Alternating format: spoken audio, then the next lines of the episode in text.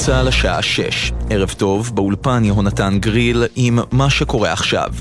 חיכוך בין צה"ל לחשודים לבנונים בגבול לבנון. כוחות צה"ל שיבשו ניסיון לפגיעה בגדר. מדווח כתבנו הצבאי דורון קדוש. מספר חשודים לבנונים התקרבו לפני זמן קצר לגדר הגבול עם לבנון וניסו לחבל במרחב המכשול. כוחות צה"ל זיהו אותם והשתמשו באמצעים לפיזור הפגנות במטרה להרחיק אותם מהמקום. זהותם של החשודים עדיין לא ידועה ומדובר צה"ל נמסר כי הוא ימשיך לפעול כדי למנוע פגיעה בריבונות מדינת ישראל ישראל ופגיעה בגדר הגבול. הוועדה לבחירת שופטים. חבר הכנסת יצחק קרויזר נבחר היום לנציג הקואליציה בוועדה ברוב של 86 קולות. חבר הכנסת קרויזר התייחס להרכב הוועדה ביומן הערב ואמר כי במצב הנוכחי הקואליציה לא תוכל לבצע שינוי. אנחנו אה, בקואליציה נמצאים כאן מתוקף המנדט שקיבלנו מהציבור, שהציבור אה, מינה אותנו לשבת כאן ולהביא בשורה גם אה, למערכת המשפט, וכדי להביא בשורה אנחנו צריכים אה, באמת לשנות את הרכב הוועדה, כי בהרכבה הנוכחי לקואליציה הזאת אין כל כך יכולת להביא את האג'נדה. אני לא מכיר משהו אה, ספציפי משר המשפטים, ויחד עם זאת אנחנו ניתן לו את כל הגיבוי בכל אה, נושא הקשר של הרפורמה במערכת המשפט. המתיחות מול ארצות הברית. נשיא ארצות הברית לשעבר, דונלד טראמפ, התייחס ליחסים הקרירים בין המדינות. Was the first person to call him. That made me feel great. He was the first person to call, and uh, they won't even see Netanyahu. That's, that's how low it's, it's come.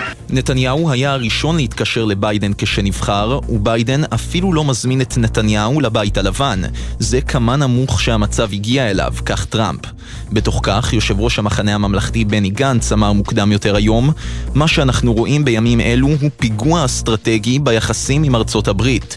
זה משחק מסוכן באש על חשבון ביטחונם של אזרחי ישראל, כך גנץ. ידיעה שריכזו כתבינו יערה אברהם ויובל שגב. הצעת החוק לפירוק הרשות לקידום מעמד האישה עברה היום בקריאה טרומית בכנסת. הייעוץ המשפטי לכנסת המליץ שהצעת החוק תעבור להכנה בוועדה לקידום מעמד האישה, שבראשה עומדת חברת האופוזיציה פנינה תמנו-שטה, אך חברי הקואליציה מתנגדים לכך, ולכן יתקיים דיון בוועדת הכנסת שתכריע בנושא. חברת הכנסת תמנו-שטה תקפה בשיחה עם ירון וילנסקי את השרה מאי גולן ואמרה, זאת תהיה רשות לקידום האישה מאי גולן. להפוך את הרשות הזאת, שזה כבשת הרש של נשות ישראל, תקום ותהיה מקצועית, היא רוצה להפוך אותה לפוליטית. ראיתי את הכותרת שלה בהתחלה, של החוק, ושמחתי. ככל שצללתי לסעיפים, לצערי הבנתי, זה בעצם חוק לקידום אישה אחת, שהיא רוצה יותר כוח ויותר שררה, וזה השרה לקידום מעמד האישה, מאי גולן. הפתעה באליפות אירופה בכדורסל עד גיל 20. נבחרת העתודה של ישראל ניצחה 59-52 את האלופה המכהנת נבחרת ספרד בשמינית הגמר באליפות שנערכת ביוון. שחקן הנבחרת דני וולף בלט עם 21 נקודות ו-13 כדורים חוזרים והוביל את הנבחרת שסיימה אחרונה בשלב הבתים לניצחון על הספרדים. כתב הספורט יוני זילברמן מוסיף כי במשחק רבע הגמר מחר נבחרת ישראל תפגוש את גרמניה. ומזג האוויר למחר, עומסי חום כבדים עד קיצוניים ישררו ברוב אזורי הארץ. החום הכבד ילווה אותנו גם במהלך הימים הקרובים. אלה החדשות שעורכת נועה מיכאלי.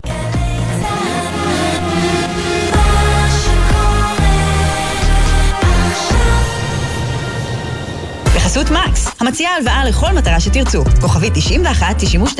אי עמידה בפירעון ההלוואה עלולה לגרור חיוב בריבית פיגורים והליכי הוצאה לפועל. כפוף לתנאי החיתום ולאישור המלווה מקס. בחסות בוש, המציעה מקררים 3 ו-4 דלתות אקסטרה אקסטרה לארג' בחמש שנות אחריות מלאה חינם. ברכישה מיבואן רשמי BSH, כפוף לתקנון. בוש. בחסות הפניקס סמארט, המעניקה עד 45% הנחה בביטוח המקיף. כוכבית 5432, או חפשו הפניקס סמארט בגוגל. כפוף לתקנון המבצע, הפניקס חברה לביטוח בע"מ.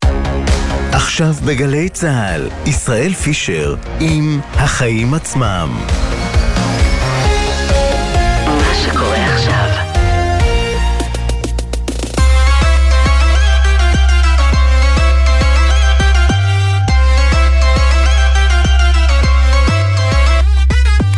עכשיו שש וארבע דקות בגלי צה"ל, אנחנו החיים עצמם, התוכנית הכלכלית-חברתית.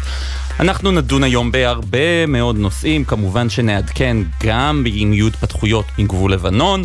נדבר על uh, שביתת הרופאים שעוררה סערה גדולה גם במערכת הפוליטית, כמו כל דבר בזמן האחרון. גל החום כבר כאן, האם הפעם יהיה לנו חשמל כמו שצריך? נדבר על זה עם uh, שאול גולדשטיין, מנכ"ל נוגה, חברת ניהול מערכת החשמל. יש כמה רעיונות להוריד את העומס על נוטלי המשכנתאות לקראת דיון שייערך ביום ראשון בכנסת.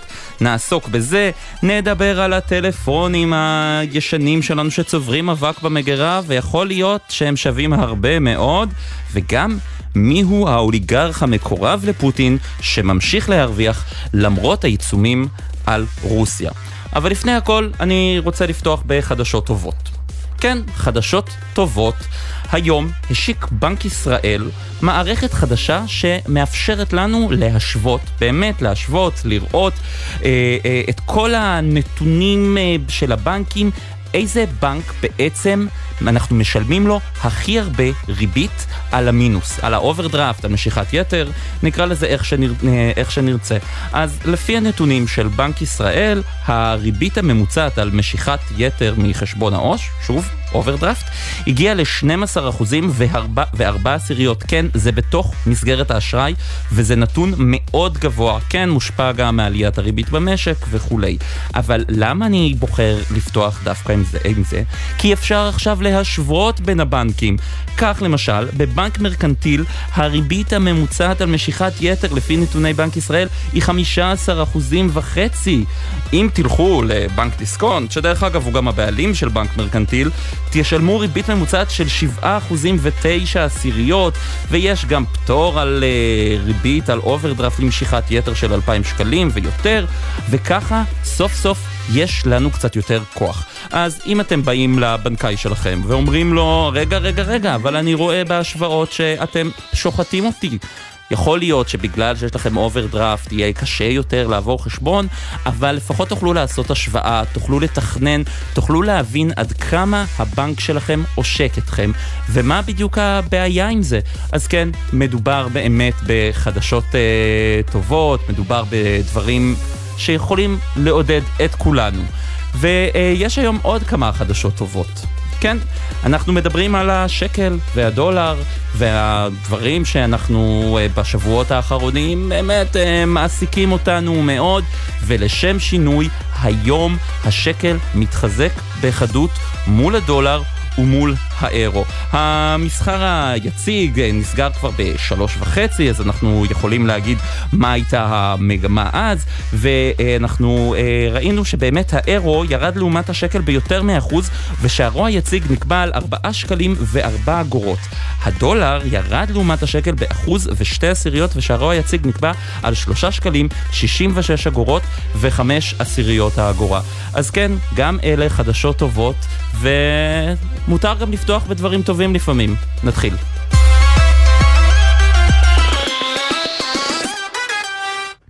אנחנו פותחים בסקר שפרסמה היום הלשכה המרכזית לסטטיסטיקה, שהציגה נתונים מעניינים, לא, לא מדובר במספרים כבדים הפעם על כלכלה או על אה, אה, באמת אה, מס, אה, אינפלציה וכולי, אלא באמת נתונים חברתיים.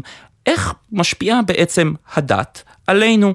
אז הנה, אנחנו רואים למשל לפי הנתונים של הסקר, כ-73% מהמשיבים אומרים שיש לדת השפעה חזקה על החיים בארץ. 56% אומרים כי השפעת הדת בתחומים שונים התחזקה בשנים האחרונות, ומחצית מהיהודים לא האוכלוסייה הכללית, מהיהודים שנזכרו, אה, אמרו, 49 אחוזים ליתר דיוק, אמרו שצריך להפריד בין דת למדינה. וכדי לדבר על הדברים האלה, אנחנו צריכים להבין גם האם מדובר בחדשות טובות, קצת לפרש מה זה באמת אומר ואיך זה משפיע על חיי היום-יום של כולנו. שלום לעורכת הדין שלומית רביצקי טור פז, מנהלת המרכז לחברה משותפת והתוכנית לדת ומדינה במכון הישראלי לדמוקרטיה. שלום וברכה. אז הנתונים האלה טובים, הם אומרים אה, אה, משהו על, על אה, אה, ההשפעה של אה, הדת עלינו, על כך שאנחנו מוכנים לקבל את הדת? אז קודם כל הנתון המרכזי ש-73 אחוזים אה, חושבים שלדעת השפעה חזקה על החיים בקרב היהודים זה 77 אחוזים, נתון גבוה עוד יותר. אני חושבת שזה נתון שהוא לא מפתיע, אנחנו יודעים שלדעת השפעה חזקה על החיים, אנחנו יודעים שהאחוז המסורתיים בישראל הוא מאוד מאוד גבוה. מה שהסקר לא אומר האם זה לטוב או לרע. אה, דווקא החילונים, וככל שאתה מסורתי לא דתי, אומר, רואה בהשפעה, אה, רואה השפעה חזקה עוד יותר. אה, אז יכול להיות שמהכיוון הזה אפשר להגיד, היא השפעה מוגזמת אל מול ה...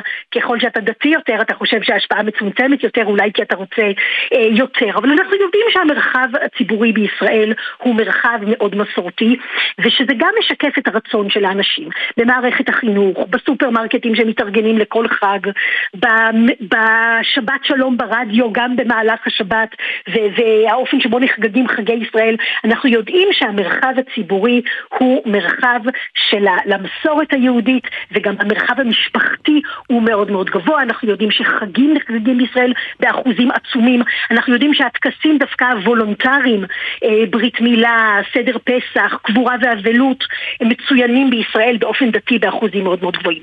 הנתון המעניין, אני חושבת, והמפתיע אולי, הוא הנתון על הפרדת דת ומדינה. זהו, 49 שפה... אחוזים, זה, זה אחוז שגם אני הופתעתי, זה שיעור אה, גבוה מהמשיבים, והם רק היהודים שהשתתפו בסקר, זה לא האוכלוסייה הכללית אפילו. כן, בקרב היהודים, אה, בקרב המוסלמים זאת שאלה אחרת, הדומיננטיות של המוסדות הדתיים המוסלמים לא מחוברים למדינה בצורה כזאת עצומה כמו היהודים, זאת שאלה אחרת בחברה הזאת, על, על אף שגם זו חברה אה, מסורתית מאוד, זה מאפיין גם יהודים וגם ערבים בישראל. אבל שאלת הפרדת הדת ומדינה היא באמת שאלה פחות רלוונטית ב, אה, בתוך מדינה שרוב מוסדותיה אה, יהודים. ו, אבל המספר הזה הוא אכן מספר מפתיע. הדבר המעניין אני חושבת זה שאנחנו רואים שגם אחוז גבוה 17% מהדתיים, 28% מהמסורתיים הדתיים, 13% מהחרדים מעוניינים להפריד את הדת ומדינה. ואני חושבת שלדבר הזה יש אה, שתי סיבות. סיבה אחת קשורה באמת בעובדה שאנחנו רואים שהטקסים הוולונטריים נעשים באחוזים גבוהים יותר מאשר אלה שעל ידי הממסד. אם אנחנו מסתכלים... כלומר, בוא, מה, מה זה אומר בעצם? כלומר שנישואים למשל, אה, בחו"ל הולכים וגוברים, וחיים משותפים ללא נישואים הולכים וגוברים. לעומת זאת, אה, כלומר יש פה איזושהי הפניית עורף למוסדות הדתיים. ומצד שני, כשאנחנו שואלים כמה אנשים מבקשים להיקבר אה, בקבורה יהודית, או מנהגי אבלות עוד יותר מאשר אה, אה, קבורה, כשאנחנו שואלים כמה אנשים עושים ברית מילה, כמה אנשים עושים סדר פסח, אה, אז אנחנו רואים שהמספרים הם מאוד גבוהים. כלומר, אנשים... גם חילונים גמורים, כלומר, הם, הם שומרים גמורים, על הדברים האלה. המספרים, בחלק מן הדברים האלה אנחנו מדברים על 80 ו-90 אחוזים, היו את סקרי גוטמן של המכון הישראלי לדמוקרטיה לאורך השנים, שהראו את הדברים האלה באמת בזהות העמוקה של אנשים והאופן שבו הם חווים גם טקסי מעגל השנה וגם מעגל החיים באופן מאוד גבוה. כי אנשים מבקשים ל- ל- ל- להיות מחוברים, אבל אף אחד בסקר הזה לא נענה את השאלה מה זה אומר מרחב ציבורי דתי, או מה זה אומר או, השפעה. גבוהה של החיים הדתיים. כלומר, האם הכוונה פה למסורתיות, או האם הכוונה לכפייה בתוך המרחב הציבורי? אז אני מניח שיש פה מנעד, אני מניח שיש אנשים שיגידו, אנחנו רוצים תחבורה ציבורית בשבת, זה בשבילנו הפרדת דת ממדינה. יש אנשים, אולי חלק מאותם 49 אחוזים שאמרו שהם תומכים בהפרדת דת ומדינה, שבשבילם תחבורה ציבורית בשבת, למרות שהם אמרו שהם תומכים, זה ייהרג ובל יעבור. אבל יותר מזה, מי שמבקש להפריד אומר, יש פה קלקול שנובע דווקא מן החיבור. ודווקא הקול המעניין הוא הקול הדתי והמסורתי שאומר את זה. שאומר אנחנו מעוניינים ביהדות, ובמסורת, אבל לא במוסדות שמחזיקים את זה. או משום שהמוסדות האלה דווקא מרחיקים אותנו, יגידו חלק מהאנשים הללו, מהקשר למסורת וליהדות. אתה יודע, אנחנו היום מדברים כאילו המתח בין דת ומדינה, כאילו המהפכה היא, אה, המשפטית היא מגנה על המחאה כנגדה, מגנה על הדמוקרטיה, והממשלה רוצה יותר יהדות. אבל זה לא בהכרח כך, משום שהשאלה היא קודם כל איזו יהדות, ודבר שני, השאלה היא האם כפייה מקרבת או מרחיקה? האם עוד ועוד חקיקה דתית? השבוע נדונו אה, בכנסת... זהו, אה, אנחנו רואים שינויים בסטטוס קוו בישראל מאז שהוקמה הממשלה החדשה? אנחנו רואים, אה, אנחנו רואים אה, בוודאי. קודם כל אנחנו בהסכמים הקואליציוניים, אם כל זה יתרחש, אז אנחנו רואים שינויים מאוד משמעותיים בתחום של קבורה ובתחום של גיור ובתחום של רבנות מקומית ובתחום של הרבה מאוד נושאים שקשורים לחוק השבות, להתבוללות, לנושאים רבים אנחנו רואים את ההשפעה. אנחנו לא יודעים אם כל זה יתרחש, אבל אנחנו כן, רק השבוע הדיונים שהיו בכנסת שאני הייתי בהם ליותר קבורת שדה ולהגדלה לא פרופורציונלית של, אה, של תקני הרבנים המקומיים. עכשיו הדבר הזה, האם זה יחזק את מעמד הרב או יחליש אותו? כשאנחנו רואים את החיבור הבלתי נפרד בין פוליטיקה לבין כוח פוליטי לבין כוח דתי. אבל אולי דווקא הדברים האלה, אולי דווקא הדברים האלה באים כתגובת נגד לדברים שעשתה הממשלה הקודמת, שהוגדרה ממשלת השינוי. אותה מחלוקת על חמץ בבתי חולים, והצהרה של שרת התחבורה הקודמת מרב מיכאלי על תחבורה ציבורית בשבת, ורפורמת הכשרות שניסו לעשות, ורפורמות גיור. כמעט לא היו שינויים בממשלה הקודמת. אה, נושאים גדולים כמו הכותל, אה, כמו מהלך דרמטי בגיור, לא הצליחו. בכשרות, רפורמה שהחלק הראשון שלה יושם, אה, מעניינת, מעניינת בעיקר דתיים, לא התרחשו דברים דרמטיים בממשלה הקודמת. אז, אז באופן כללי אנחנו רואים תופעה שהיא מעניינת כי יש לה שני צדדים הפוכים. מצד אחד המרחב החילוני בישראל, המרחב מחולן בישראל. יותר ויותר נישואים אה, אזרחיים, יותר ויותר אנשים שחיים יחד בלי נישואים, יותר ויותר מקומות שפתוחים בשבת. גם אה, אה, אנחנו רואים 98% מבתי הקולנוע פתוחים בשבת, 82% מהמוזיאונים, אה, אה, 50 אה, ומשהו אחוזים מהתיאטראות, 26 אחוזים מהקניונים הגדולים שיש בהם לפעמים מאות חנויות, יותר ויותר פתוח בשבת. ומצד שני האוכלוסייה בדברים אחרים נהיית יותר מסורתית. כן. אנחנו גם רואים את הדיסוננס הזה באופן מעניין אם מסתכלים על החברה הדתית עצמה כי החברה הדתית מצד, הדתית-לאומית מצד אחד אה, חלקים בתוכה נהיים יותר חרד"ליים, יותר משיחיים, יותר עם רצון לכפייה דתית על המרחב הציבורי ומצד שני אנחנו רואים חלקים אחרים בתוכה שמכילים בצורה יותר רחבה אה, משפחות מעורבות, דתל"שים, אה, אנשים מסורתיים. חברי הקהילה הגאה. כן, הנושאים של להט"בים, זאת אומרת באמת איזושהי הרחבה של הבית הדתי-לאומי לעבר התנהגויות שפעם היינו אומרים, האנשים האלה הורידו את הכיפה. אז בשני הצדדים, וגם נגיד כן. בתוך המרחב החילוני, התחדשות יהודית שהיא חזקה מאוד ומתחברת באיזשהו רצף אל, ה, אה, אל החברה הדתית, אנשים שהם לא באים מבית דתי והם לא הפכו את עצמם, הם לא חזרו בתשובה, אבל הם, הם מחזיקים, הנושאים היהודיים ולימוד תורה תורה וטקסים ו- וכל המרחבים הללו הופכים להיות אה, מקור מאוד מאוד עיקרי בחיי התרבות שלהם. עורכת, זאת אומרת, אנחנו כן. רואים תופעות הפוכות. עורכת הדין שלומית רביצקי טור פז מהמכון הישראלי לדמוקרטיה, תודה רבה לך על הדברים המעניינים האלה. שלום, שלום.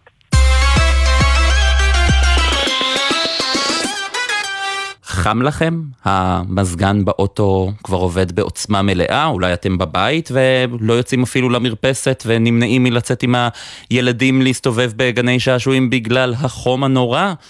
אז אין לי חדשות טובות, זה רק מתחיל, וזה אנחנו בתחילתו של גל חום שיימשך כמה ימים לפחות עד תחילת השבוע הבא.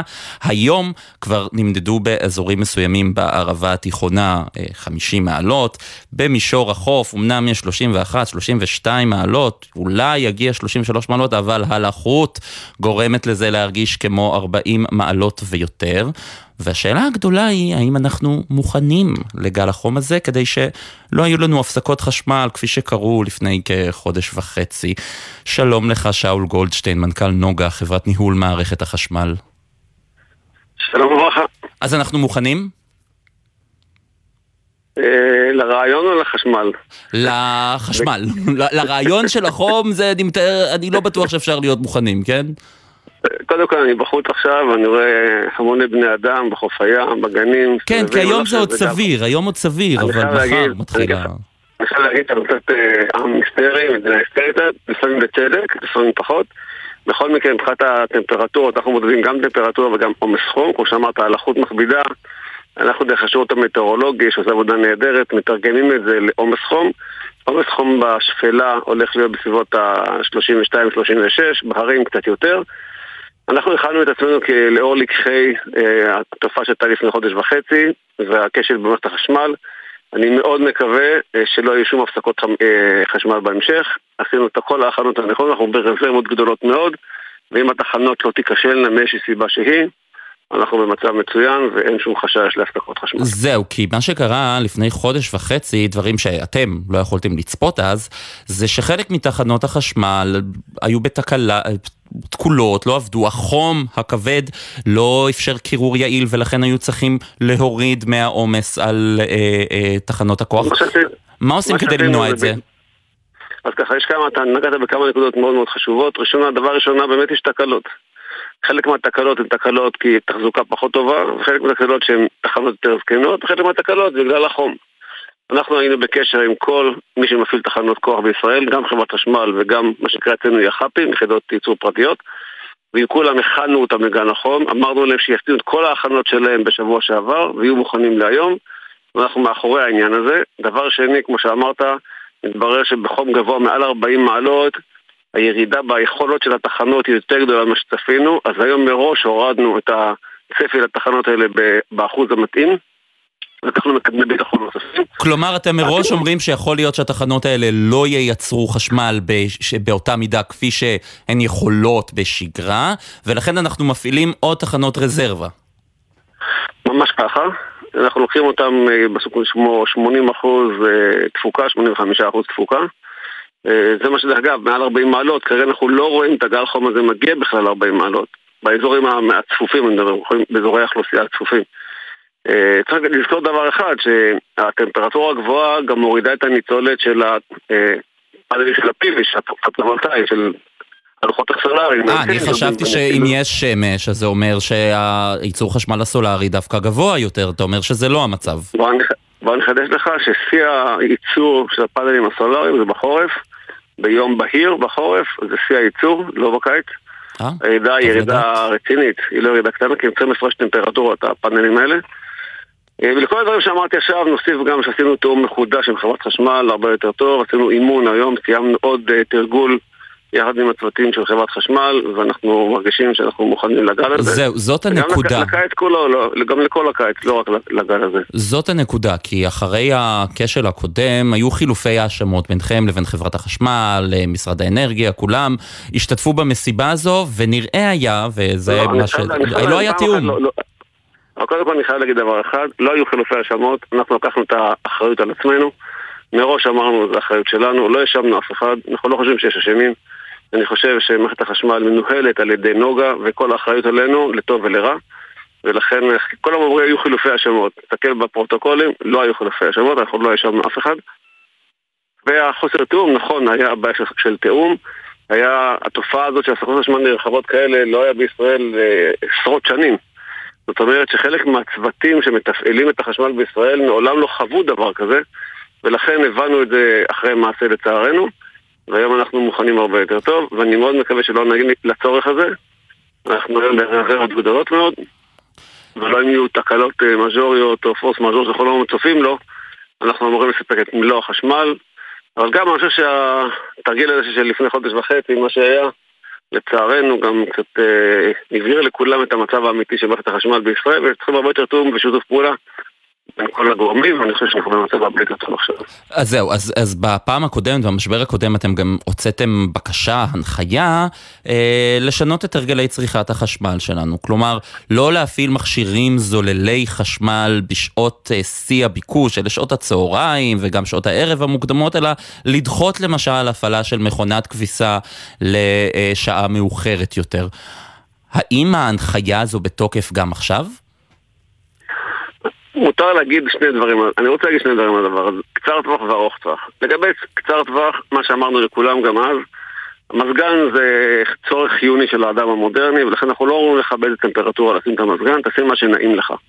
אבל אל תשים יותר מזה ותלבש סוודר או מעיל.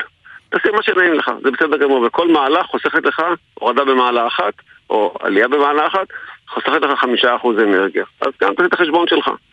וזה דבר קצר טווח. דבר שני, בקצר טווח, זה כל מכשיר זולי חשמל, מכונות כניסה, מייבשים, מדיחי כלים.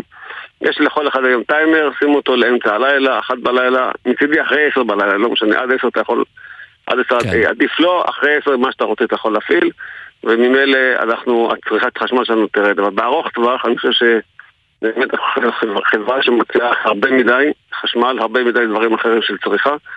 וכולנו רוצים להיות ירוקים, והירוק הכי טוב זה הירוק שלא נצרך. הירוק הכי טוב זה חשמל שאתה לא צורך אותו. שאתה לא מקים מפעל חדש, ואתה לא מקים פאנלים חדשים, ולא טורבינות רוח חדשות. אם אנחנו נדע באמת להצטמצם בחשמל ולצרוך מה שצריך באמת, לא לבזבז. תראה, כשהייתי ילד, סבא שלי... גם נרוויח, עכשיו מילה חברה, אנחנו גם נרוויח תעריף חשמל יותר נמוך, וגם נרוויח פחות זיהום אוויר. כשהייתי ילד, סבא שלי, זיכרונו לברכה, בכל פעם שפתחנו את המקרר וסתם חיפשנו וחיטטנו בו, הוא תמיד נזף בנו. אה, אה, זה, זה, זה מה שנקרא חיסכון בחשמל, בחשמל. אז בעצם אתה אומר, יאללה, קדימה, תסגרו אורות, אל אה, תפעילו את המזגן לא, על 17 לא. מעלות, ו-24 מעלות זה מספיק. אמרתם, אם אתה אוהב 17, תפעיל 17. לא אמרתי לא להפעיל 17. אבל אם אתה מפעיל 17, ובמקביל אתה פותח את החלון, ואו אתה שם מעיל על עצמך, אז שים 22, 23, זה מאוד מאוד נעים 22, 23. ואל תעשה, תבין, אל תעשה יותר מדי. אתה אוהב 17, שים 17. אתה אוהב 15, שים 15. מה שאתה אוהב בגוף שלך, תעשה, כי אני חושב שהאיכות חיים שלנו מאוד מאוד נמדדת בהרגשה שלנו ב- ביומיום. ולכן אני לא אומר לך מה לשים, אבל תשים את זה בצורה נכונה, שהיא מתאימה לך.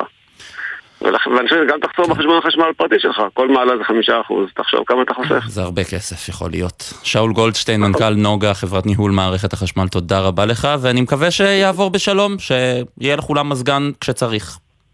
נחזור ונאמר, כי אנחנו לא צריכים שום בעיה, ואמור להיות אספקת חשמל סדירה, ואנחנו מקווים שהכל יהיה בסדר. תודה רבה, שאול גולדשטיין. שלום, שלום.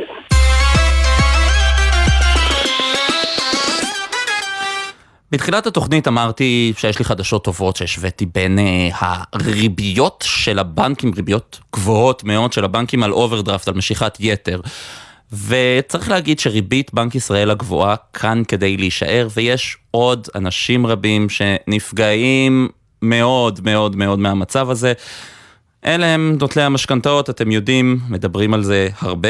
ביום ראשון הבא יתקיים אה, בכנסת דיון חירום משותף לוועדת הכלכלה והוועדה המיוחדת לצמצום פערים חברתיים, כדי למצוא פתרונות לזה, ובדיון אה, בנייר עמדה שנכתב על ידי אה, דוקטור שלמה נס, עורך דין ורואה חשבון שלמה נס, עם כל מיני פתרונות אפשריים ומיידיים להפחתת תשלומי המשכנתה החודשיים. שלום לך, דוקטור שלמה נס. שלום, ערב טוב. אז מה, מה, תן לי פתרון, משהו שעוד לא חשבנו עליו. אז תראה, אה, קודם כל צריך להבין שזה לא פתרון אחד. אנחנו הנחנו אה, בנייר 17 אפשרויות שונות של דברים, שמכלול שלם. אני מניח שחלקם לא יתקבלו, אבל מספיק שחלקם יתקבלו בשביל להשיג את המטרה שתשלומי המשכנתאות יחזרו למה שהיו לפני העלאת הריבית לפני כמה חודשים, אז כל, כל הציבור יכול לנשום לרווחה ולחיות קצת יותר בלי מחנק כלכלי על הראש שלו, מה שיורד לו כל תחילת חודש. אז עכשיו, מה למשל? מה עושים שונות. למשל? כן. אוקיי, אז קודם כל אני רוצה להזכיר שחלק מהדברים האלה כבר נעשו בתקופת הקורונה ובתקופות אחרות, וגם היום אנחנו בתקופת חירום. עליית ריבית כזאת והמשמעויות שלה יכולות ליצור מחנק כלכלי וקריסה, ולכן גם היום זו תקופת חירום. אז למשל אפשר לקחת את כל התשלומים העודפים האלה של עליית הריבית ולא, ולא לפרוע אותם עכשיו ולשים אותם בצד, להעניק אותם כהלוואה ארוכת טווח בעתיד מחדש. כלומר, להאריך את משך זמן תשלום המשכנתה. נכון, ובכלל הארכת משך תקופת ההלוואות יכול, יכול לפרוע את העניין הזה, יכול להקל מאוד. אותו דבר, העלאת תקרת אחוז המשכנתה האפשרית על, על הדירות. יש אנשים, חלק גדול מהציבור היום, במקביל למשכנתה, יש לו הלוואה לרכב והלוואה לחופשות ודברים אחרים, שהריבית שם היא גם ריבית פריים, היא יקרה מאוד, אם הוא היה יכול לקחת את זה ולצרף את זה להלוואת משכנתה ארוכת טווח בריבית נמוך סבירה יותר, היה מקל מאוד על הציבור. כלומר זה סוג דבר, של איחוד הלוואות. הלוואות. איחוד הלוואות, נכון. אותו דבר, למשל, האפשרות לתת משכנתה. הבנקים לפעמים, היום מתקשים לפעמים למחזר או לשחלף משכנתה לציבור בגלל הרגולציה שקובעת שצריך לקחת את זה בחשבון של הכנסה פנויה מסוימת, שמחשבים אותה בצורה מסוימת, אפשר להקל על הכללים האלה. יכול להיות שיש לך סתם פיקדון שני מיליון שקל בבנק, זה לא נספר בשביל האפשרות לתת לך שחלוט משכנתה. יכול להיות שיש לך כמה נכסים, זה לא נספר. למשל, אנשים מבוגרים שרוצים למשל לקחת מה שנקרא מעין משכנתה הפוכה. זאת אומרת, משכנתה רק לפי שווי הנכס בשביל לסייע לילדים שלהם. היה אפילו חוזר של בנק ישראל שפורסם לפני שנה על זה. לא נעשה עם זה כלום עד היום. כל הדברים האלה הם דברים שיכולים להביא למצב שבסופו של דבר התשלומים יחזרו להיות תשלומים היום הרבה יותר סבירים, וכשהריבית תרד חזרה בעוד שנה וחצי, שנתיים או מתי שזה יקרה, אפשר יהיה לש... לפרוס את זה לתקופה ארוכה בריבית נורמלית סבירה. השאלה היא איך זה יעבוד, זה יעבוד בחקיקה, בנק ישראל יחייב את הבנקים, או שתהיה פה, אתה יודע, כמו אה, אה, דברים שהוצגו לפני אה, שבועיים או שלושה, שטענו שכל החקיקות האלה בעצם מתערבות בעצמאות בנק ישראל, האם זה לא המקרה גם כאן? אוקיי, אז, אז כשאני התבקשתי על ידי ועדת הכלכלה להכין בעצם אפשרויות שונות, חיפשתי אפשרויות שבהן לא יהיו קודם כל, אין תקציב, אין הזרמת כסף למדינה, כי אנחנו כולנו יודעים כמה קשה להעביר תקציב, שניים, לא דורשים שינויי חקיקה. אלא מה? זה הכל כללים רגולטוריים פנימיים שחלקם, או הגדול, נקבעו על ידי בנק ישראל. עכשיו, זה לא התערבות בשיעור הריבית או משהו דומה לזה. הופתענו, התייעצנו עם, עם ראשי הבנקים והופתענו. הרי הבעיה הזאת היא לא רק בעיה של הציבור, היא בעיה גם של הבנקים עצמם שרואים את ציבור הלקוחות שלהם נאנקים, היא גם בעיה לאומית כללית, כולם יש להם אינטרס להקל על הציבור בעניין הזה. ולכן הופתענו לגלות כמה הבנקים מחפשים פתרונות, אבל הם מוגבלים על ידי כללי רגולציה שחוסמים אותם, מאפשרות לשחלף משכנתאות, לפרוס או לעשות דברים אחרים שיקלו על הציבור. ולכן בסופו של דבר אני מאוד מקווה שבנק ישראל לפחות יבוא לדיון הזה ברוח פתוחה ובנפש חפצה, בשביל לראות איך גם דואגים לציבור, כי בנוסף לדאגה שלו לבנקים צריך גם לדאוג לציבור שיוכל לבוא ולשרת ולשלם את החובות לבנקים. ולכן אם יש פה בידיו מגוון שלם של דברים, שמספיק שאפילו רק בחלקם הוא יענה, וכבר הציבור יכול לחזור ולנשום לרווחה ולעמוד בתשלומים נורמליים בתקופה הקרובה. וזו המטרה של הדיון. האם בנק ישראל יענה לכך או לא? אני לא יודע, אני מאוד מקווה שבעניין הזה בנק ישראל יהיה רגיש גם למה שקורה לציבור הכללי ולמה שגם אינטרס גם של הבנקים וגם של המדינה כולה. דוקטור שלמה נס, עורך דין ורואה חשבון, ביום ראשון הדיון, אנחנו נעקוב אחריו, תודה רבה לך, ערב טוב. תודה רבה לכם וערב טוב. כמה הודעות, ואז נחזור לשביתת הרופאים אתמול, נדבר על הטלפונים הישנים ששווים הרבה כסף, אולי במגירה, וגם האוליגרך שמקורב לפוטין, הוא ממשיך להרוויח למרות העיצומים על רוסיה. מיד חוזרים.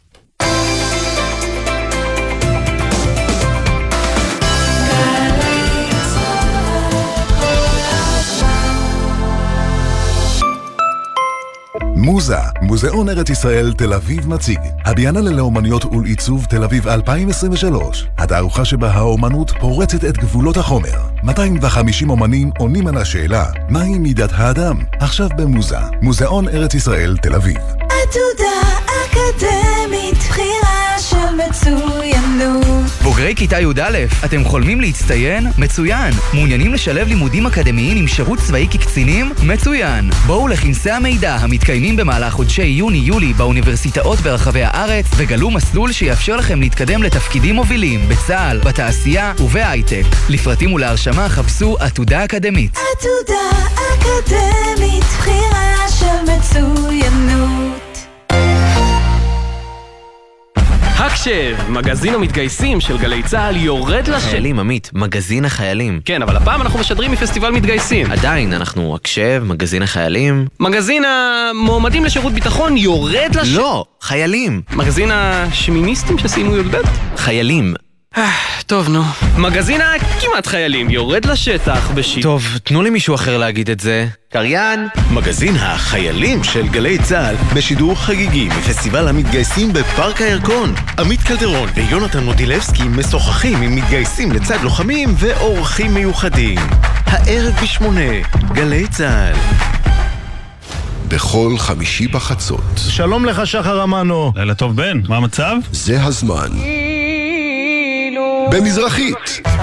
בן פראג' ושחר אמנו מארחים את אומני הזמר המזרחי המובילים. לילה טוב לאורח שלנו דוד זיגמן, ישי לוי, יוסי גיספן, שגיב כהן, חיים מוליאל, סמי לזבי. עם מוזיקה שמזכירה נשכחות והשיחות אל תוך הלילה. מי מגילה את זוהר?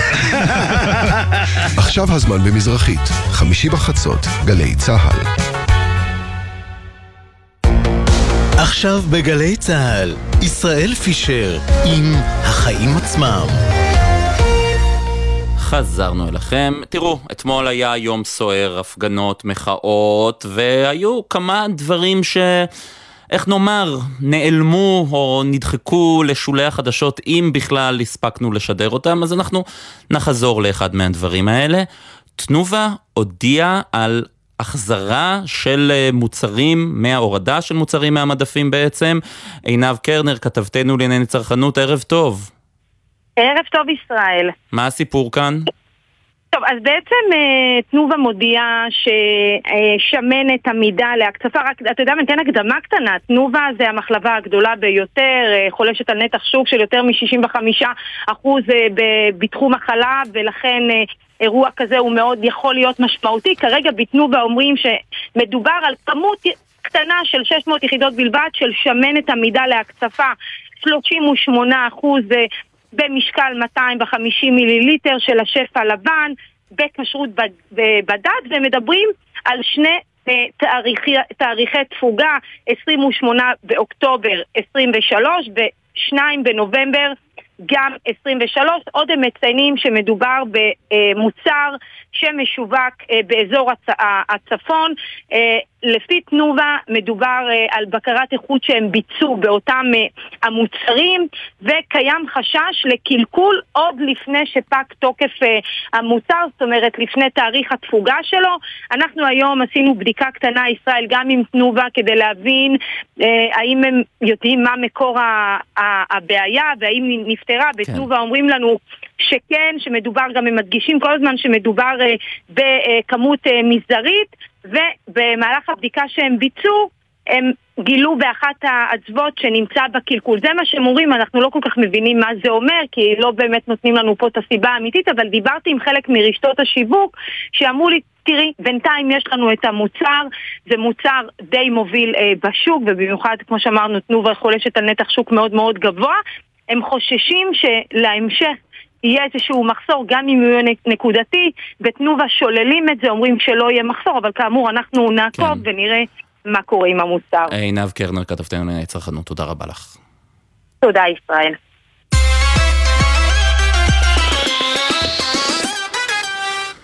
אנחנו נשארים קצת במה שקרה אתמול. אה, היו הפגנות הגדולות, היו חלק, גם איגודים מקצועיים שלקחו חלק, היו את אה, הפגנת ההייטקיסטים, והפגנת הגלימות השחורות של עורכי הדין, ודברי יושב ראש ההסתדרות אתמול שקורא להידברות כדי לעצור את החקיקה המשפטית, ואפילו רמז באיום על הצטרפות שלו לשביתה, והייתה גם את הפגנת הרופאים, שעוררה כעס גדול אה, אצלך, חבר הכנסת אוהד טל מהציונות הדתית, יושב ראש הוועדה למיזמים ציבוריים, שלום, ערב טוב.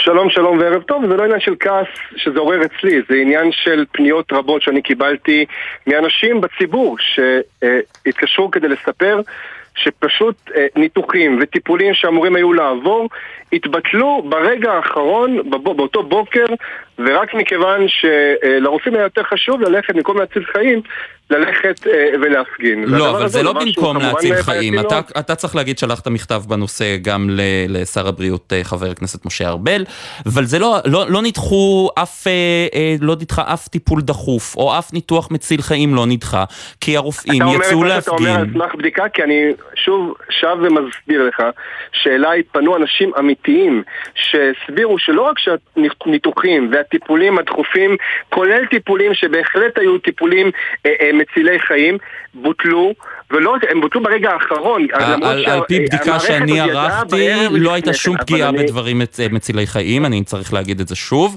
אבל... אתה אה... יכול לומר שוב מה שאתה רוצה, אבל אני מסביר לך שהדבר הזה הוא חד משמעית, זה מה שקרה, יש אנשים אמיתיים שעומדים מאחורי הדבר הזה, שמסבירים ומודיעים שלא רק שזה בוטל, שוב פעם אני אומר, זה עוד בוטל ברגע האחרון למרות שמערכת בית החולים ידעה לפני כן, אה, אה, בערב, שזה מה שבכוונת הרופאים לעשות, אבל כל עוד הם לא קיבלו את אישור ההסתדרות הרפואית, רק אז הם יכלו לשבות, אז זה נמסר להם רק אה, בבוקר, אה. למרות שזה גבה ממחיר אדיר של אנשים שהמתינו בסוף אתה, חבר הכנסת אוהד אתה מבין את החשש של הרופאים מפני ביטול עילת הסבירות? אני מבין את זה שמה שנעשה כאן הוא מעשה ציני, וכשאנחנו מתעסקים בהצלת חיי אדם, הדבר הזה הוא, הוא אסון, הוא דבר שאי אפשר להשלים איתו. אי אפשר להשלים איתו. כי תראה, הרופאים חוששים מביטול עילת הסבירות. למשל, מה קורה לא, אם הרופאים, אתה... אדוני היקר, הרופאים לא חוששים מביטול עילת הסבירות. כמובן צריך גם לומר, יש מיעוט, מיעוט שבמיעוט של רופאים שעשו, התנהלו באופן הזה. רוב רובם המוחלט של הרופאים הם אנשים ישרי לב ודרך, שמוסרים נפש יום-יום בתנאים קשים ומורכבים כדי להציל חיים. בוא, אז אני רוצה רגע לתת לך, אה, דוגמה. אותם אנשים שפעלו באופן הזה, שהוא אופן פסול ומכל וכול. אז אני רוצה רגע לתת לך דוגמה. עילת הסבירות הייתה הבסיס לעתירה של ההסתדרות הרפואית לבג"ץ ב-2008 על היעדר קריטריונים להכללת תרופות וטכנולוגיות חדשות בסל הבריאות והביאה ליצירתם. כלומר, אותה עילת סבירות תרמה לכלל האוכלוסייה. אני אתן לך עוד דוגמה. עוד עתירה של ההסתדרות הרפואית ב-2011 על מחסור במיטות אשפוז, הביאה להחלטת ממשלה בפברואר לתוספת של 900 אה, אה, מיטות. עוד עתירה של אה, ההסתדרות הרפואית והאיגוד לפסיכיאטריה על, בינואר 2022 על חוסר הסבירות של תנאי האשפוז הפסיכיאטרי. בוא כלומר, רוצה אלה דברים, אותה עילה. משרתת אתה- את האנשים, והביטול שלה אתם בעצם... מנסים, מה שאתם מנסים לומר, מה שאתם מנסה לעשות כרגע, ומה שהרבה פעמים מנסים לעשות בתקשורת, זה לצייר תמונה כאילו שמה שאנחנו מבקשים לעשות זה להחליש את מערכת המשפט. זאת לא המציאות, זה רחוק מן המציאות. אנחנו לא מבקשים להחליש את מערכת המשפט, ולמערכת המשפט יש תפקיד קריטי. אבל אם לא הייתה. עילת הסבירות, כל קריטי. אותם דברים שתורמים אדוני, לציבור רגע, פה לא אדוני, היו אתה רוצה עוברים. להקשיב- אתה רוצה לשמוע את התשובה או שאתה רוצה לשאול את השאלה? אנחנו מאמינים בצורך שבית, שמערכת המשפט תהיה גדולה וחזקה ותגן על אזרחים. כן, גם כלפי uh, ממשלה והתנהלות ממשלתית, בוודאי, זה חלק מתפקידה. אין, אנחנו לא חלוקים בעניין הזה. אנחנו רק חלוקים בשאלה האם הם מחליפים את שיקול הדעת בנושא המדיניות, מחליפים את העם. זאת השאלה. ופה אנחנו טוענים שהתשובה היא לא. לא, בית המשפט, uh, תפקידו חשוב בדמוקרטיה, צריך להגן על תפקידו. אבל הוא לא יחליף את שיקול הדעת של העם באמצעות נבחריו. זה כל ההבדל, זאת המחלוקת. אבל לא ענית על כל הנושאים האלה של עילת הסבירות שבהם השתמשו ותרמו בסופו של דבר בזכות אותה עילה שאתם אה, מצמצמים או מבטלים עכשיו תרמו לכלל הציבור הישראלי זה, וזה החשש של. הרופאים. אנחנו, מה שאנחנו עושים זה לא מבטלים את עילת הסבירות, שאגב, היא לא קיימת בחוק, צריכים להבין, בית המשפט צריך לפסוק לפי החוק. יש להם אין סוף עילות להשתמש בהם, אבל בכל אופן אנחנו לא מבטלים את אותה עילת סבירות, אנחנו מצמצמים אותה הם רק לנושא של שיקול דעת של נבחרי הציבור. זה ההבדל, זה ההבדל בין מה שאנחנו מבקשים לעשות לבין הסיפור שאתה מנסה לספר. אז הנה, אז אני, אז אני אתן לך עוד uh, תרחיש שמעורר חשש אצל הרופאים. אם עילת הסבירות תבוטל, כל שר יוכל לפי חוק uh, uh, למנות אדם לא מקצועי לכל תפקיד במערכת הבריאות. זה סביר בעיניך? וואו, כמה, כמה אפשר לחזור על שקרים אה, אה, שאין להם שום בסיס במציאות? אני באמת, כמה? אה, אז אי אפשר לא- יהיה לא למנות כל אדם לכל אבל תפקיד? לכאורה, לכאורה אתה אמור להיות עיתונאי רציני, ואם אתה עיתונאי רציני אתה אמור לדעת שמה שאתה אומר פשוט מנותק מן המציאות, אז, בוא תסביר לי, לא מה, מצב מה אומרת עילת הסבירות, או ביטול עילת הסבירות במקרים האלה של מינויים? מה זה אומר? זה לא, זה, אין, לבג"ץ, לא תהיה יכולת ביקורת שיפוטית על לבג"ץ מינויים לא סבירים. עומדות עילות רבות מאוד, שבהן הן יכולות לבחון החלטות והתנהלויות ומינויים ולפסול דברים שלא עולים בקנה אחד עם, את, עם אה, אה, אה, היגיון ועם מנהל תקין ועם, ועם ניהול נכון ומקצועיות, הרבה מאוד דברים שאפשר בגינם, שאפשר לבחון ולקבל החלטה. אתה יודע מה, בוא נאמר את האמת, גם עכשיו, איזו הגנה עכשיו, תהיה לגבי מינויים שכאלה, של מינויים לא מקצועיים במערכת הבריאות? אני איזו הגנה? אבל אני, ריבונו של עולם, יש עקרונות ועילות של מידתיות ועקרונות רבים שבגינם אפשר לפסול חוקים. הדברים האלו נשארים בידי מערכת המשפט. וצריך לומר את האמת, בוא נודה באמת, גם עכשיו, גם אחרי צמצום עילת הסבירות, שבעזרת השם תעבור גם את הקריאה השנייה והשלישית, גם אז שופט שרוצה להמציא אה, תהליכים אה, שלא קיימים בספר החוקים, כמו שכפי שנעשה עד עכשיו, יכול להמשיך לעשות את זה גם אחרי צמצום עילת הסבירות. אנחנו בסך הכל מבקשים ממערכת המשפט להתנהג כפי שנהוג בכל מדינות העולם, אה, לשפוט על פי החוק. זה הכל, מאוד מאוד פשוט. יש לי דוגמה עוד אחת מהתחום הכלכלי. אם נגיד בנק ישראל מסיים את תפקידו בדצמבר, אה, אני שוב פעם נותן תרחיש אה, תיאורטי לחלוטין. יוחלט למנות במקומו מישהו שהורשע בהלבנת הון. זה סביר בעיניך? אה, אתה יודע מה, אולי, אולי גם אה, למנות אה, טרקטור להיות נגיד... נגיד לא, זו דוגמה, אז למה זה מופרך לא, לא, כל כך? רוצה, לא תהיה ביקורת על, אתה, על המינוי רוצה, הזה. אני, אתה רוצה להגחיך את המהלך. אני עונה לך בצורה עניינית, ואני מרגיש כשאני חוזר לעצמי כמו טורקי, אתה מת, מתעלם פשוט מהתשובות שאני נותן לך. אבל עילת הסבירות זו העילה שמשתמשים בה לבטל מינויים שהם לא סבירים, זה הטיעון. אז אני... פעם אחרונה שאני עונה על השאלה, ואם אתה רוצה לחזור על השאלה בפעם החמישים, אז אני פשוט אפסיק לענות. יש לבית המשפט. מערכת שלמה, סט כלים גדול כדי אה, אה, להתערב בהחלטות אבל כשהן כפופות למה שכתוב בספר החוקים, ולא להמציא עילות שאינן קיימות בספר החוקים, ולחשוב ששיקול דעת השופטים אה, יכולה להתעלות מעל כל דבר אחר, ולהחליט מה סביר ומה לא סביר, מבלי שום, מבלי להתעלות בשום הצדקה אמיתית, לא חוקית ולא משפטית, שלא כתובה בשום מקום. את הדבר הזה, ואת זה בלבד, אנחנו באים לשנות ולמנוע. זה הכל. אתה חושב שתהיה פשרה בנושא עילת הסבירות לקראת הקריאה השנייה והשלישית? איזשהו ריכוך? כיוון שאנחנו כולנו יודעים שעילת הסבירות מעולם לא הייתה סוגיה שבמחלוקת. כיוון שאנחנו יודעים שלא רק צריך לסמוך על מה שאנחנו אומרים, הרי, הרי חברי האופוזיציה אמרו את זה לאורך החודשים ולאורך השנים האחרונות ואף אה, כתבו את זה במצע שלהם והגישו הצעות חוק דומות. כיוון שהאמת שהדבר הזה נמצא בקונצנזוס, אני לא רואה שום צורך לייצר פה פשרה, כולם מסכימים. תראה, נושא המינויים זה באמת אחד הדברים המשמעותיים. מה אם, אתה יודע, פשוט להגיד, אין ביקורת של עילת הסבירות על החלטות uh, של שרים, של ממשלה, אבל בנושא מינויים כן לאפשר את הביקורת הזו. מה עם הנקודה הזו? אני באמת לא יודע כבר איך לענות לך על אותה שאלה שאתה שואל. זו לא אותה שאלה, אני אומר הצעה לפשרה שיש, שרק בנושא מינויים לאפשר את העילה הזו. לא אני לא רואה שום סיבה שתהיה פשרה.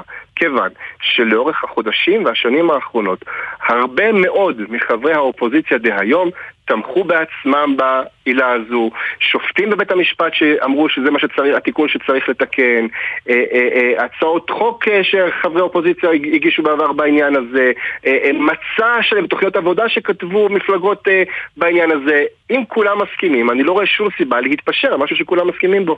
אתה לא מודאג שמכתב כזה, כמו ששלחת, יכול לעורר אצל רופאים רק עוד יותר זעם וכעס? הרי ההסתדרות הרפואית עשתה סקר ו-90% מהרופאים תומכים בעיצומים האלה, לפי אותו סקר של ההסתדרות הרפואית. אתה לא חושש שמכתב שכזה יכול לעורר אצלם יותר כעס? הרי יש לנו מחסור ברופאים, זה לא שיש לנו עודף רופאים בישראל. אנחנו מעריכים מאוד את הרופאים, את עבודתם, את מסירות הנפש שלהם יום-יום, וכפי שאמרתי, הרבה פעמים בתנאים בתנאים קשים ומורכבים ו- והתמחויות ש- שאורכות שנים באמת בתנאים קשים ומשמרות, uh, כולנו מעריכים את עבודת הרופאים ו- ו- ורובם ככולם uh, אנשים באמת מוסרי נפש על עם ישראל ועל בריאות, ועל בריאות הציבור, ואנחנו כולנו מעריכים את זה. המכתב הזה בא להתייחס למקרים ספציפיים ו, אה, אה, שנמצאים על שולחני ושהועברו, יועברו גם כן אה, לרשויות הרלוונטיות, שבהם כן היו מעשים שפגעו ביכולת של, של המערכת להציל או לשמור על חיי אדם. את הדבר הזה בוודאי שצריך להכיר, ואם מעצבן מישהו אז שיתעצבן, איך אמר בגין, הזהב שלו יהיה עקום. חבר הכנסת אוהד טל, ציונות הדתית, תודה רבה לך. תודה לך.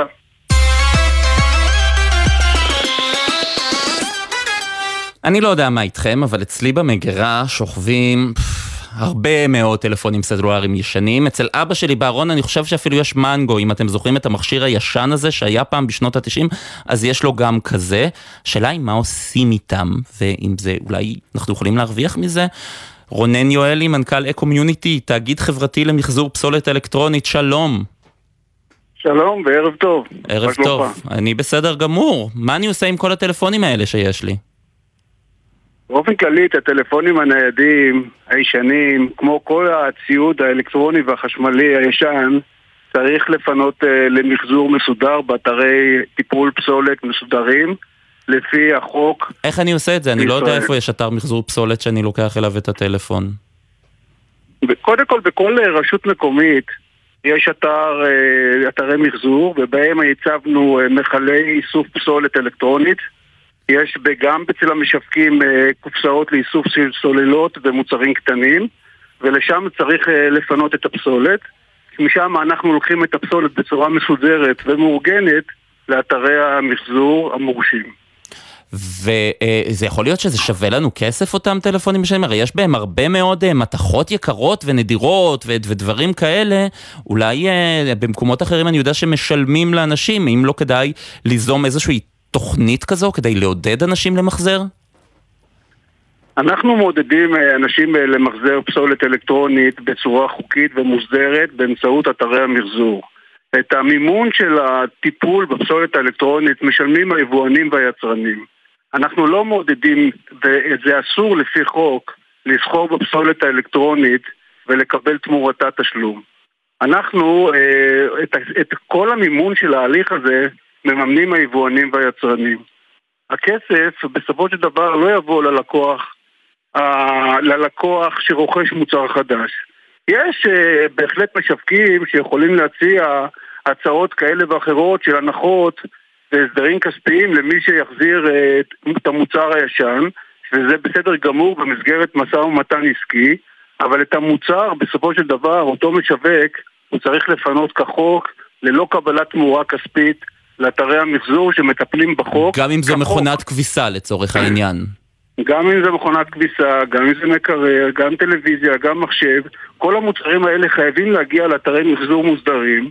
מכיוון שיש לנו אינטרס שהטיפול בהם יהיה מוסדר, קודם כל אנחנו נעשה מאמצים באמצעות אותם אתרי מחזור לעשות ריוז, לעשות אה, טיפול מחדש ושיקום של ציוד ואם זה לא הולך אז אנחנו אה, נדאג למחזור מסודר ולא נפגע בסביבה ולא נפגע במי תהום ולא נפגע בקרקעות והכל פה יהיה בצורה מאוד מוסדרת כי בסופו של דבר המטרה שלנו היא כפולה פעם אחת לשמור על איכות הסביבה ופעם שנייה להעסיק אה, בעלי מוגבלויות בטיפול במוצרים שמגיעים למחזור ולטיפול.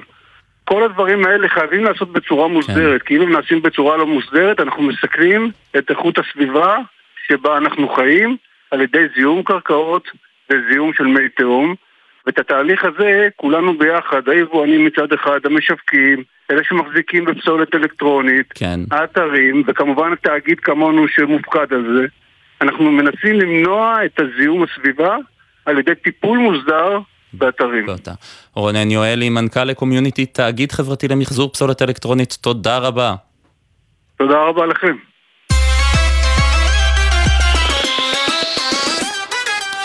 שלום לך ברק בטש, כתב חדשות החוץ. אה, שלום ישראל. אה, על מה מדברים היום? זהו, שוב אני חוזר עם עוד אה, נושא שקשור לרוסיה. זה, יאללה. זה בזמן האחרון ככה צץ הרבה. Uh, הפעם אנחנו נדבר על אוליגרכים, אוליגרכים uh, שקשורים לפוטין, לנשיא רוסיה פוטין, ואנחנו נדבר על האוליגרך, על האדם הכי עשיר ברוסיה, uh, ולדימיר פוטנין, השם דומה, מזכיר, ולדימיר פוטין, פוטנין, כן. uh, לא אותו אדם, כן מאוד מקורב לפוטין. Uh, מדובר למעשה uh, באייל הון בן 62, uh, שלאחרונה קנה uh, גם בנק קנה בנק אה, דיגיטלי ברוסיה, אה, שם הבנק טוצ'קה. אה, וזה, צריך להגיד על הבן אדם הזה עכשיו, יש עיצומים, כמו גם על כל רוסיה, בעקבות אותה ב... מלחמה שמנהלת נכון. רוסיה נגד אוקראינה. נכון, אז באמת בעקבות המלחמה באוקראינה, אז רוסיה כמובן יש מדינות כמו ארה"ב, קנדה, בריטניה, צרפת, גרמניה, שהטילו עיצומים כאלה ואחרים על רוסיה. אה, אז אה, נוכל לומר שגם קנדה, ארצות הברית אה, ובריטניה הטילו עיצומים ספציפית על ולדימיר פוטנין. מה זה אומר? זה אומר שברמת ההגעה לכל מדינה, אז יש לו מגבלות כאלה ואחרות, ייצוא, יבוא. זה לא מונע ממנו להמשיך לבצע רכישות בסכומי עתק. הבנק שהוא קנה לאחרונה למעשה, יש שם למעלה מ-600 אלף לקוחות אה, בתוך רוסיה. אה, עכשיו, לא רק שההון שלו לא ירד, הוא רק בעלייה, אנחנו מדברים על, יש לו הון מוערך של 28 מיליארד דולר. 28 מיליארד, למי אין 28 מיליארד דולר? תראה, בסופו של דבר אנחנו קמים בבוקר עם החשבון בנק שלנו ואנחנו רואים 28 מיליארד דולר. אנחנו דיברנו היום על איך להפחית את אה, תשלומי הריבית נכון, ועל זה, אבל 28 מיליארד דולר והעיצומים בעצם לא משפיעים עליו. העיצומים לא ממש משפיעים עליו, אני חושב שהעסקים שהוא עושה בתוך רוסיה מספיקים לו כדי להחזיק את האימפריה הזאת שהוא אה, בנה אה, בשלושים השנים האחרונות. זה מאפיין לא מעט אוליגרכים שבעצם קרובים לפוטין, לנשיא רוסיה פוטין. הוא יודע את מי לבחור, למשל את יבגני פריגוז'ין, שאנחנו כולנו מכירים אותו מניסיון המרד. גם וגנר, היה, כן. מכוח וגנר כמובן, היה שף שגדל להיות אימפריה ונהיה, אחרי האימפריה הזאת הוא נהיה בעצם שכיר חרב של פוטין באפריקה ומשם הגיע לרוסיה וניסה להפיל אותו. אז האם פוטנין ינסה להפיל אותו גם? אנחנו לא יודעים. שאלה, אתה יודע לא מה. מסמן רספוטין? תשמע שהתוכנית אה, הסתיימה, אבל הוא גם, אנחנו- אבל הוא גם סימל בצורות מסוימות לפי היסטריונים את סוף שלטון הצארים, דרך אגב, רק אומר. אה, ברק- שלטונות חוזרים. כן, ברק בטש כתב חדשות החוץ. תודה רבה לך על הדיווח הזה, וגם על ההפקה שהיום של התוכנית ביחד עם הוד בראל. על הביצוע הטכני היה אור מטלון, עורכת הדיגיטלי מיה אורן, מיד אחרינו 360 ביום עם עידן קבלר. אני ישראל פישר, החיים עצמם גם ביום ראשון, שיהיה ערב מעולה ושקט. Rasputin,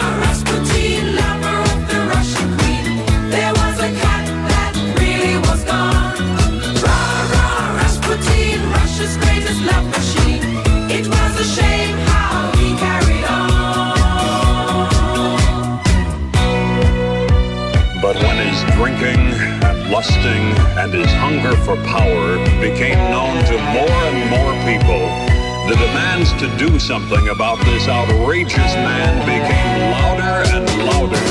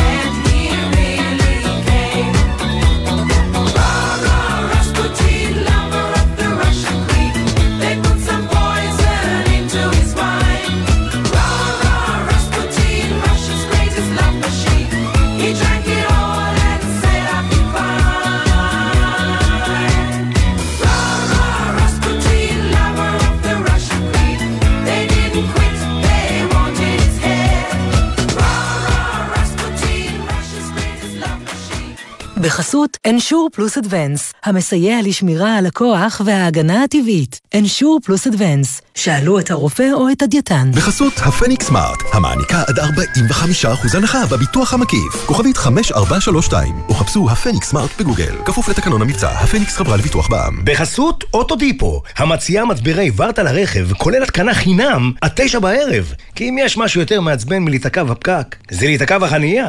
אוטודיפו.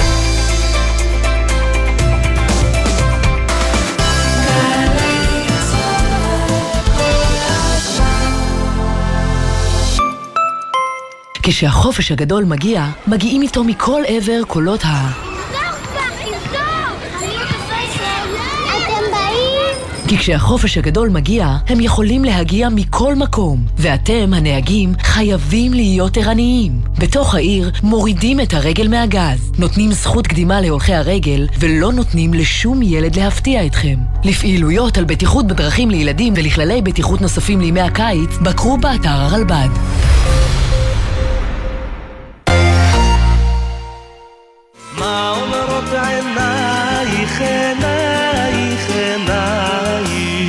שלום לכם, כאן אבשלום קור, ועימדי תרצה רעייתי. לפי ישעיהו הנביא, הנשים בירושלים של בית המקדש התקשטו ברעלה. הנביא מונה 21 פריטי לבוש והכל בעברית. ועל הרעלה אמר רש"י בצרפת לפני אלף שנה, רעלה חילוף אותיות כמו עורלה, דברים שאפשר להסיר. תן את זה מחר בפינה, בבוקר לפני שש. ביום חמישי, שידור הצהריים לפני ארבע. התיאטרון הלאומי הבימה וגלי צה"ל מצדיעים ללהקות הצבאיות ולשיריהן הגדולים מכל הזמנים. צפונים וגופיות, כאן כולם כבר.